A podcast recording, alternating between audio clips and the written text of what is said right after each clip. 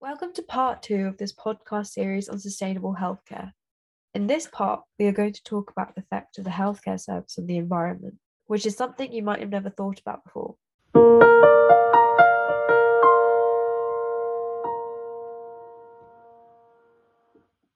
Internationally, healthcare has a significant climate footprint. It's estimated that each year, 4.4% of worldwide carbon emissions are due to healthcare. That is the equivalent to the annual greenhouse gas production of 514 coal fired power stations. Some of the key reasons for the environmental impact of healthcare are overprescribing of medicines, anesthetic gases, plastic use, and travel. You may or may not have heard of the Greener NHS Plan. This is a report published in 2020 which outlines the carbon footprint of the NHS and sets out a plan for the next 30 years on how our healthcare system can reach net zero. Let's start with talking about overprescribing, which may have not been something that crossed your mind when you thought of a topic like this. As we know, there's a common misconception that there is a pill for every ill, or in simpler terms, that every illness needs to be treated with medical remedies. When we have limited resources, such as in the NHS, we aim to offer treatment to those who will benefit from it the most. We can see this, for example, when QALYs, quality adjusted life years, are used to determine who should receive an expensive intervention. When you look at the opposite situation and we have plentiful resources, treatment can be offered to everyone without worrying about cost or scarcity. We can see this in the UK with certain medicines, which can sometimes be prescribed too readily to patients who might not actually need them. This is known as overprescribing. The burden of overprescribing on the environment is more than you might think. Around 62% of the NHS carbon footprint is due to the greenhouse gas emissions linked to the supply chains of the enormous number of medicines and equipment that are used. The other 40% is related to the NHS services, including fossil fuels used to power the massive transport fleet or to power buildings. Currently, around a quarter of the NHS's carbon footprint is due to prescribed medication, mainly due to manufacturing and transportation of the product. Why? Because these processes need a lot of energy. Taking 10 to 20 pills every day, which is more common than you might think, is not great for patients and can have harmful consequences in both short and long term. So, we need to think carefully when prescribing. Is this drug going to do more harm than good? Or are we just blindly following guidelines? But it's not just important for us to understand this, our patients should too.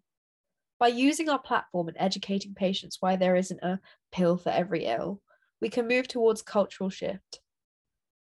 We as healthcare professionals have to work together to ensure the best for our patients and the best for our future planet. Another way healthcare impacts the environment is by the use of anesthetic gases.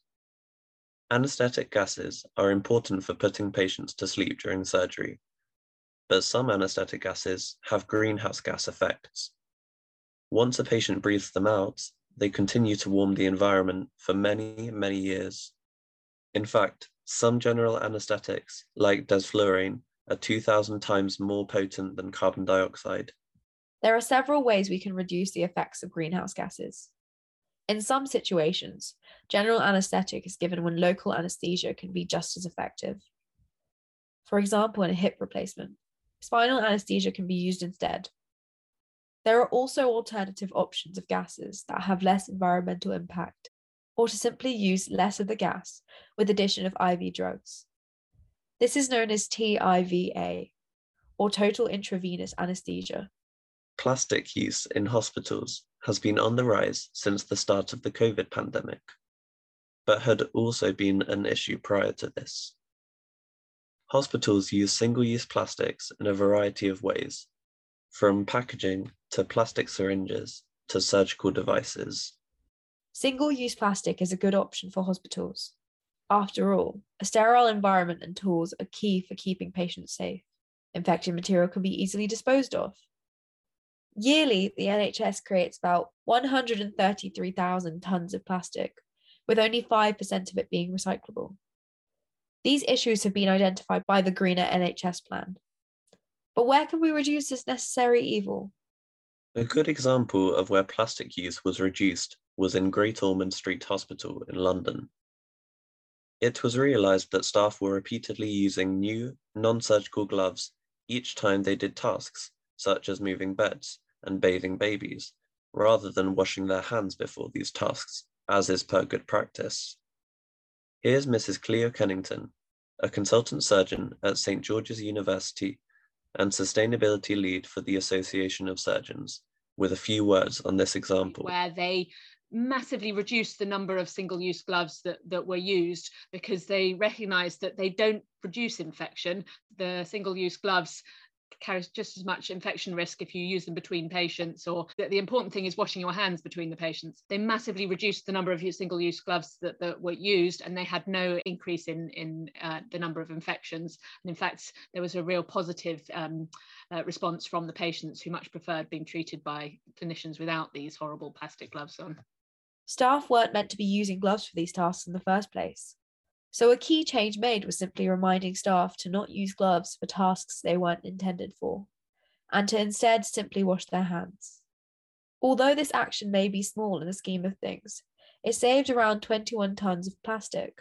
It also improved patient experience, as physical touch made the children feel more comfortable. Crazy, right? Here's Mrs. Kennington again, talking about another great example of how we can reduce our plastic consumption in hospitals a, a, good example of, of that is the single use hats in the operating theatres. So mm. it's been standard that you use a disposable hat and throw it away at the end of the day. Um, but actually, if you use a, a, fabric hat, the weave is much finer. So in theory, that they're better infection control. And, and, and what I've got now got is a hat that has my name embroidered on it um, and my role, which is really good for team communication. And so it's so much better when when the, the team in the operating operating theatre are all wearing their reusable hats with their names on it to improve patient care. And so you need to focus on these on these kind of the positive aspects of it that you don't actually benefit from having single use disposable items. So to wrap up healthcare has a giant impact on the environment but there are ways that we can reduce this impact. We already know quite a few ways. We just need to make sure we start to implement them. Please take a few minutes to reflect on what you have learned from this podcast, and when you are ready, move on to the next one.